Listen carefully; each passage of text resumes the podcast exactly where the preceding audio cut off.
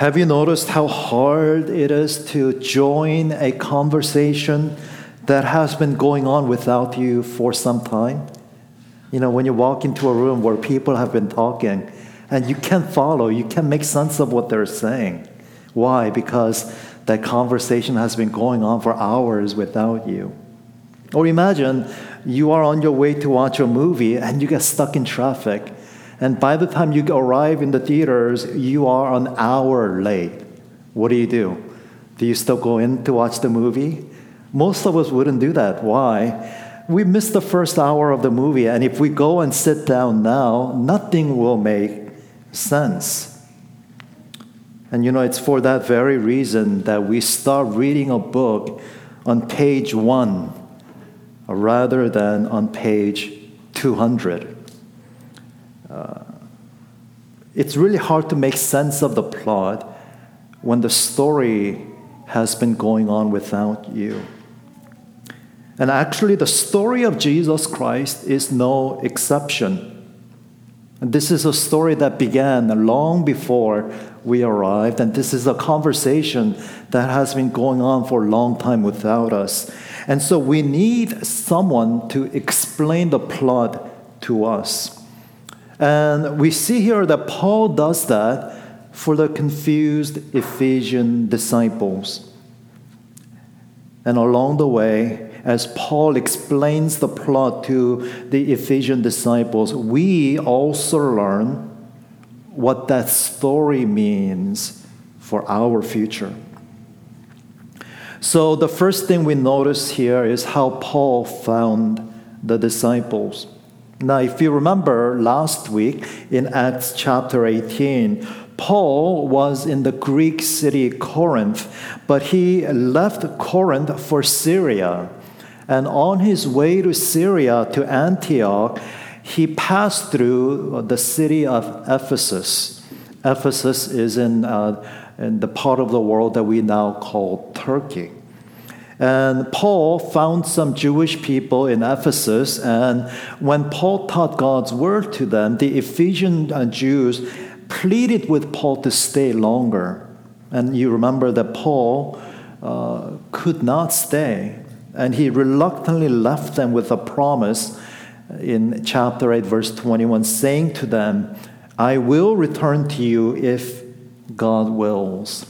And so Paul had to leave Ephesus. But in Paul's absence, God brought Apollos to, to Ephesus, who proved to be a competent man in the scriptures, and he was a great help to the believers.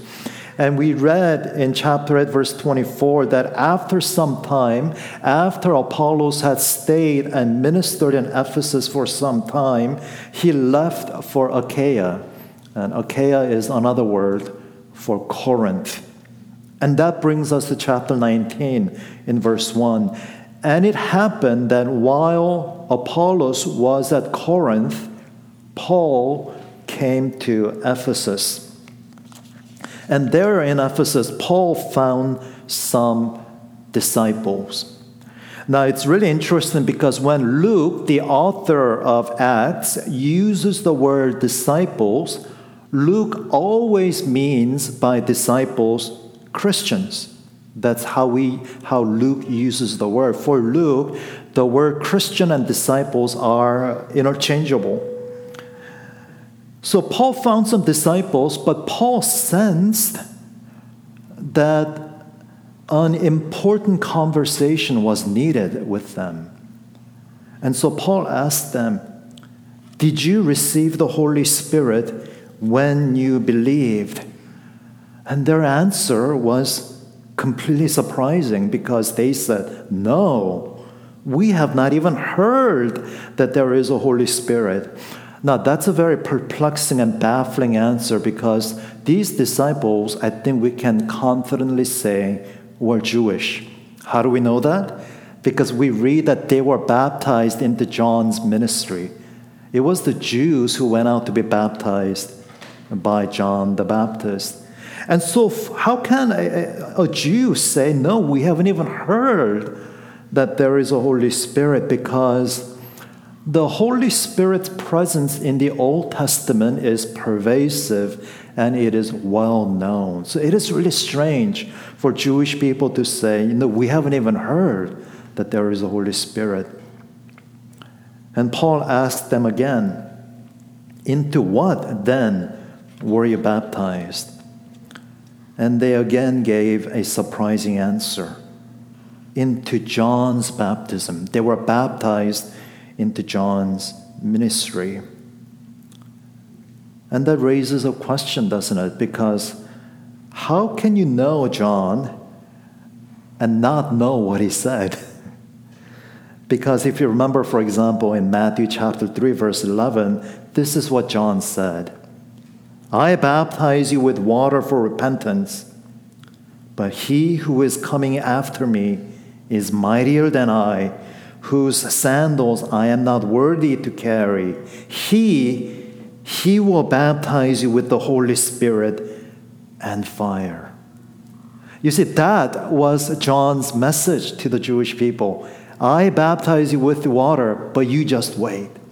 Because there is one who is coming who is greater than I. And he will baptize you with the Holy Spirit. So, if you were baptized under John's ministry, the reasonable assumption is that you knew what John taught. And so, it's doubly surprising that these Jewish people first say, No, we haven't even heard that there is a Holy Spirit. And secondly, having been baptized under John's ministry, to say that. So, how do we understand their gap how do we understand their statement? How do we understand their ignorance? And that is actually what, uh, what the rest of the passage and the sermon is about. And we will get to that shortly. But here, I'd like to take a moment and, and make an observation with you. Now, this is a situation that raises, and I would also say answers, a number of important questions. But we should not miss one very pragmatic challenge, and it is this. These disciples that Paul met in Ephesus, they were familiar with John's ministry. That means they were familiar with certain aspects of scriptures without understanding the whole picture. And most importantly, as we go on and to find out, they did not have saving faith in Jesus. But being familiar with John's teachings, they seem to have taken the idea of God's kingdom seriously and perhaps even spoke of the Messiah with earnestness. So much so that they appear to be disciples to many people. And I think this is why a deep spiritual conversation is so important and necessary because people who talk like Christians and people who even live like Christians may actually not be believers. And that's the situation we find here. They were called disciples uh, by other Christians, it seems. But Paul sensed, I need to have a conversation with these people. And Paul asks these probing questions and it is soon revealed that they had certain understanding of the scriptures, but not the whole picture. And they certainly were not Christians. They certainly had not put their faith in the Lord Jesus. And I think this is a situation that we run into a lot these days. Uh, have you ever spoken to your Mormon neighbors, your Jehovah's Witness neighbors? They talk our talk. They use our language. But if you actually delve into it, if you, uh, if you start to have a deep, serious conversations, you realize they use our language, they use our talk, but they don't know Jesus.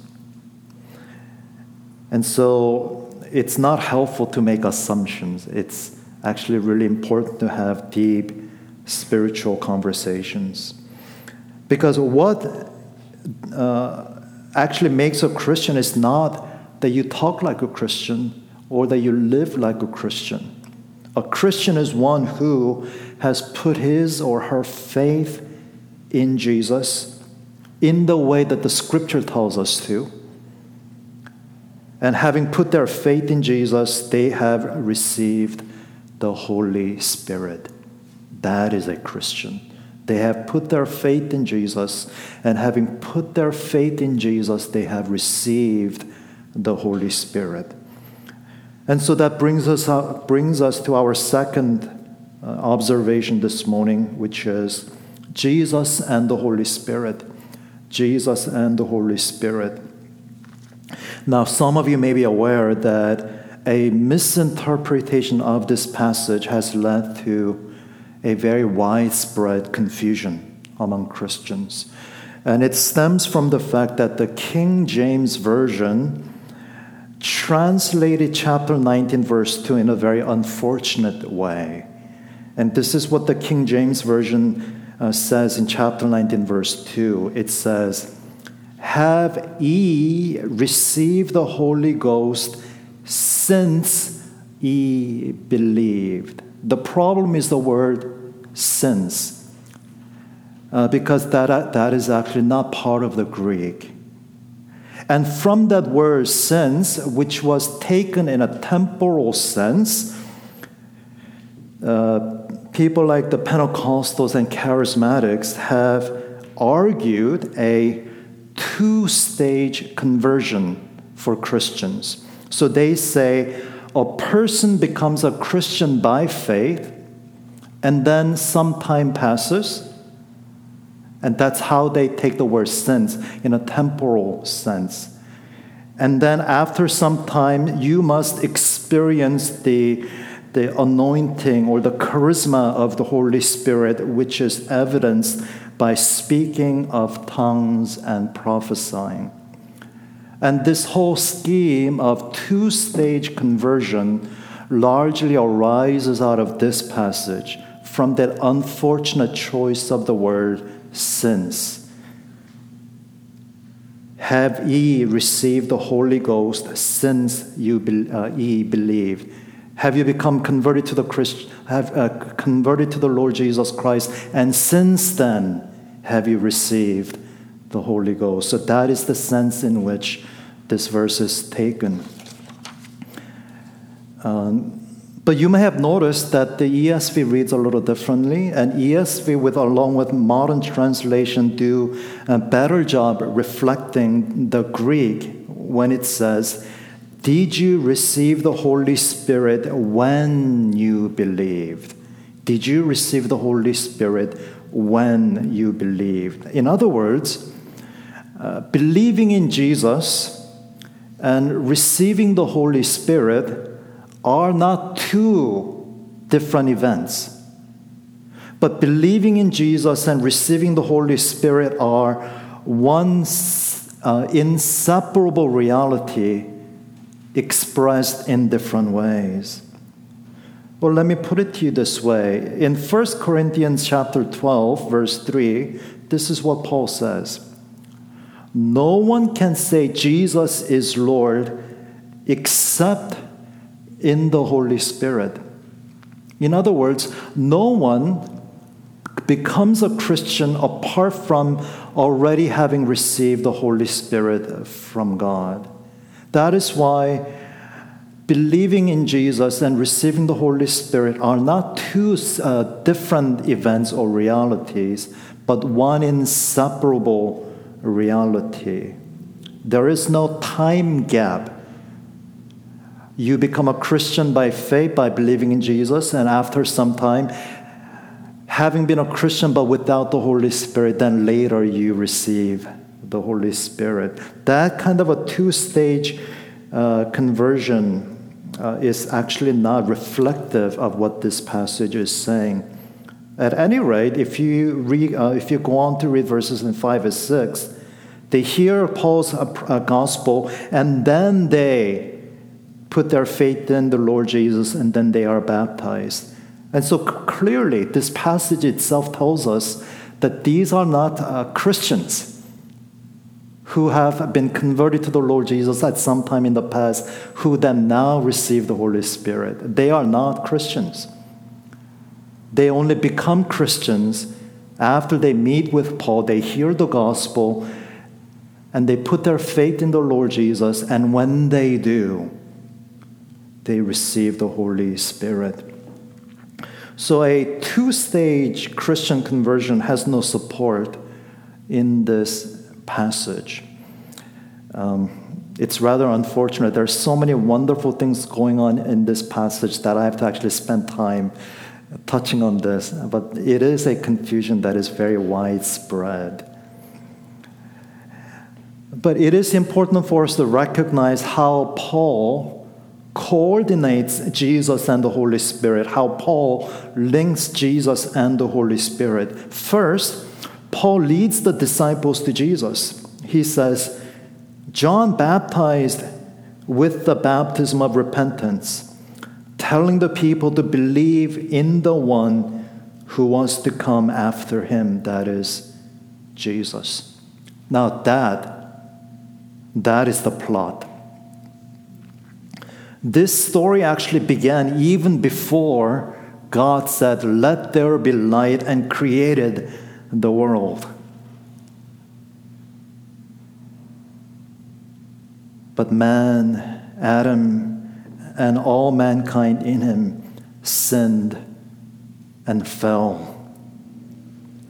And as a result of Adam's sin, we are all born in enmity against God and we live out our lives in rebellion.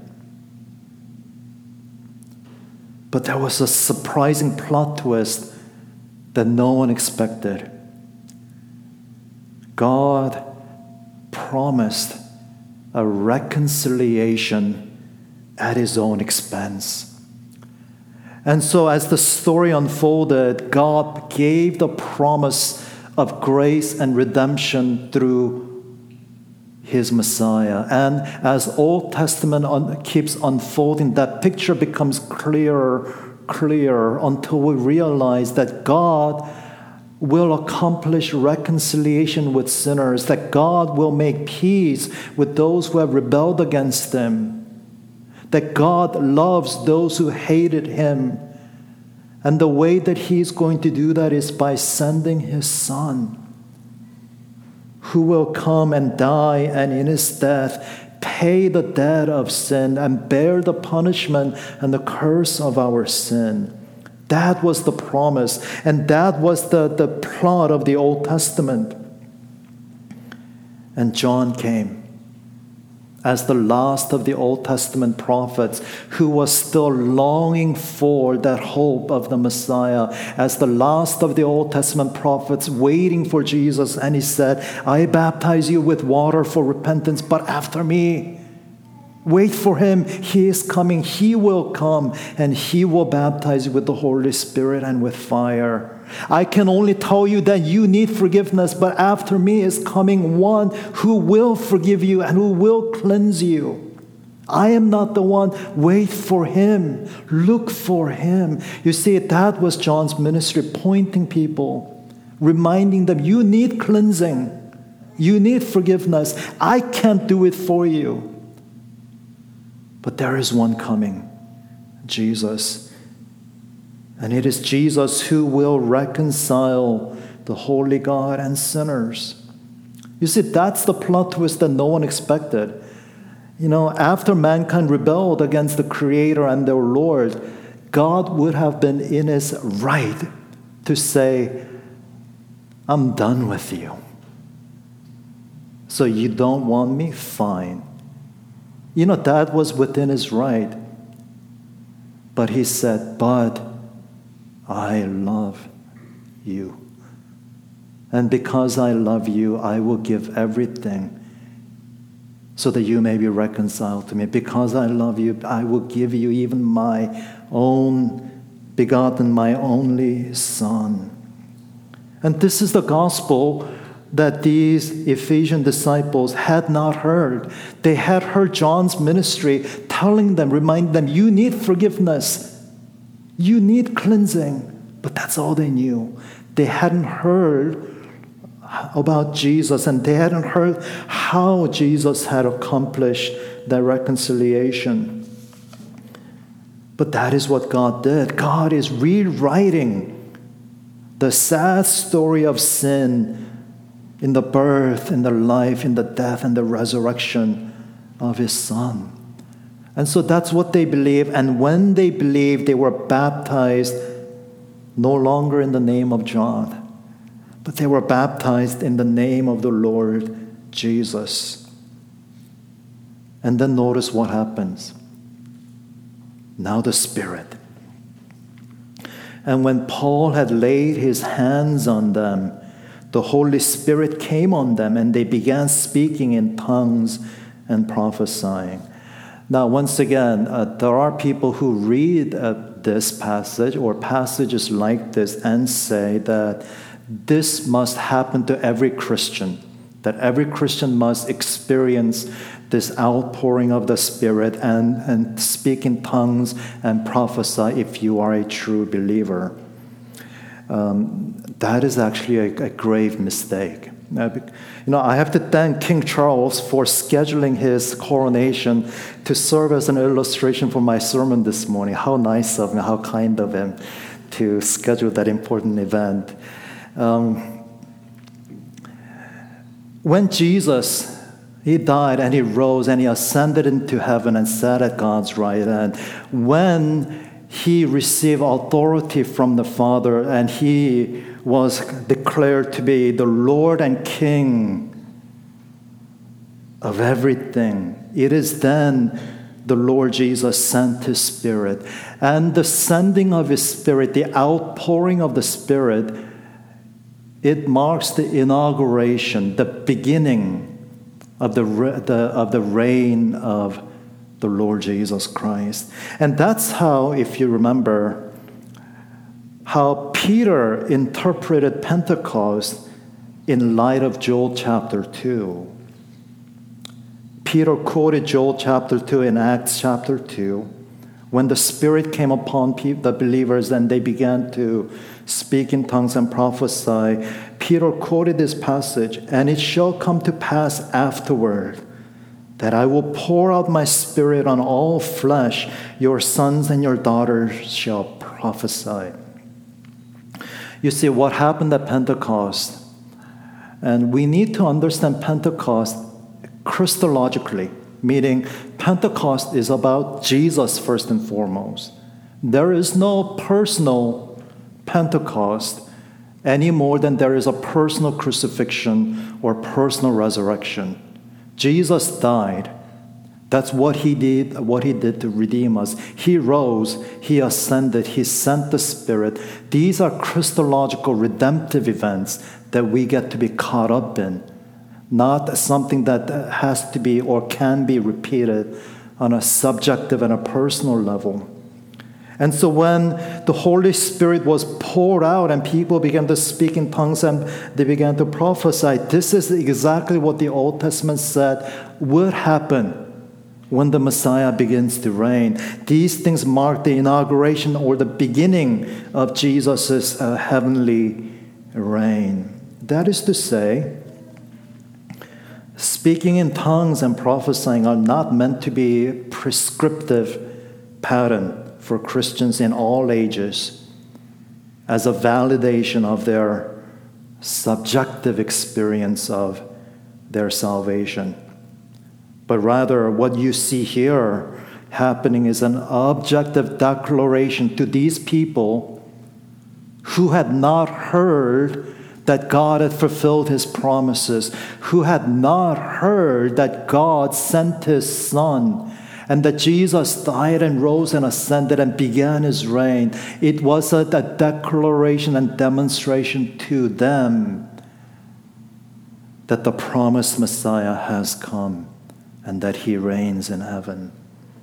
And so that's how we need to understand Jesus and the Holy Spirit and the events that are taking place here.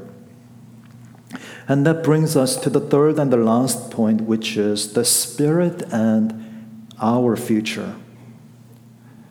Now, uh, these Ephesian disciples, they said, We haven't even heard that there is Holy Spirit. And it can't be in the sense that they have never heard of the Holy Spirit from the scriptures, because the Holy Spirit is in the Old Testament scriptures. And it really can't be that they have not heard of the Holy Spirit from John, because that was John's message. And what they mean here is that they were ignorant about the Holy Spirit with respect to their salvation as it uh, relates to the Lord Jesus in the significance of the Pentecost.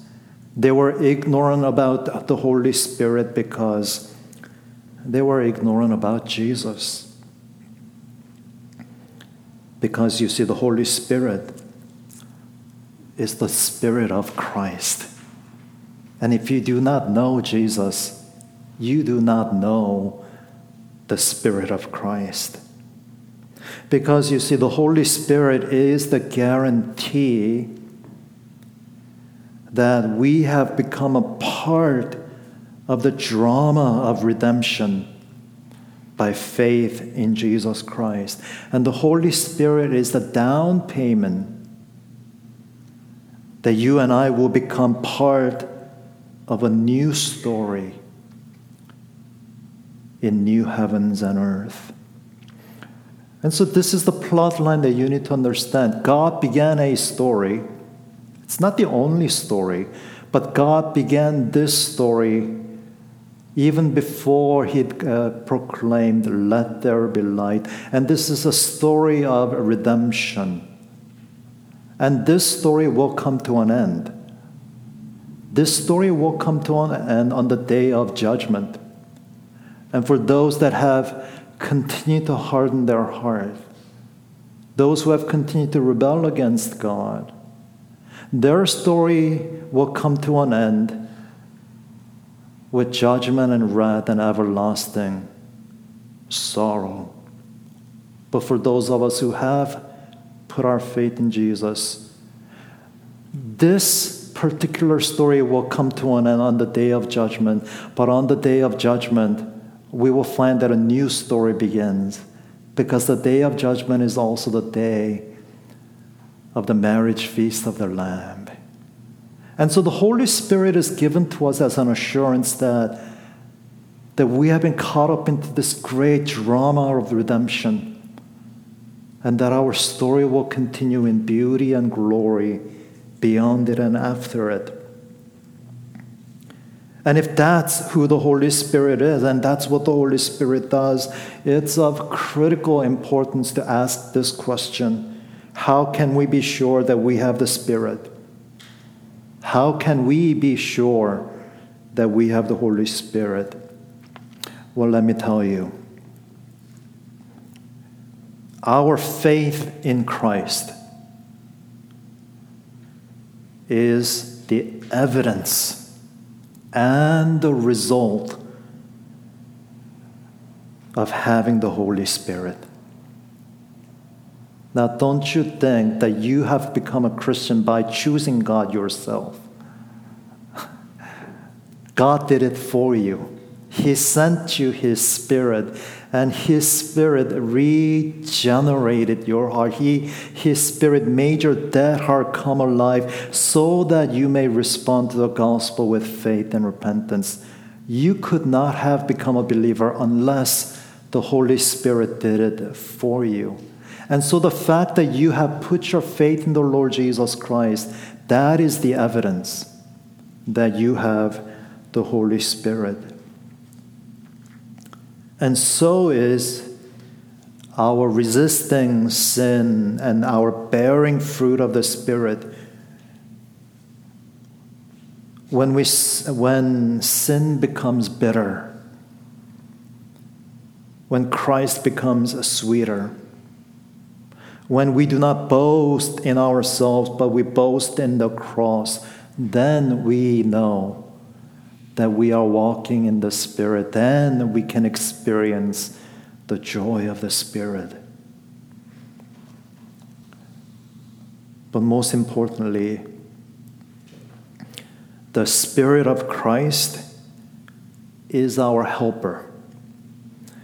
In John chapter 14, verse 16, this is what Jesus said. Jesus said, I will ask the Father, and he will give you another helper. Now, what does Jesus mean when he says, I will give you another helper? It means that Jesus himself is our helper. And that when he sends us a helper, that helper will be just like Jesus. The Spirit helps us like Jesus helps us. Jesus is our refuge in danger, and Jesus is our hope in affliction. And that is how the Spirit helps us. And what that means is the Holy Spirit is with us not only when we are strong and fruitful, but the Holy Spirit is with us when we are weak, when we have stumbled, and when we have lost hope. Because you see, the Holy Spirit he has the heart and the love of Jesus. And Jesus, who was gentle toward the struggling disciples. Jesus, who was kind to the suffering people. That is who the Spirit is because the Spirit is the Spirit of Christ, and He has the heart and the love of Jesus Christ. And He, He is the one who is in charge of the story of our life. We all suffer in life. We all experience setbacks, failures and the darkness that we experience in life. You know, they're like a sad and hard to read paragraph in a long book. And if that's all there is to the story, if that's all we knew about the story, the darkness that we experience, the things that we suffer, you know, these things would break our heart. But you know the plot now. The pain, the darkness that we experience, it is exactly that. One sad, hard to read paragraph in a long story. And the plot, plot of that story is good. It is amazing.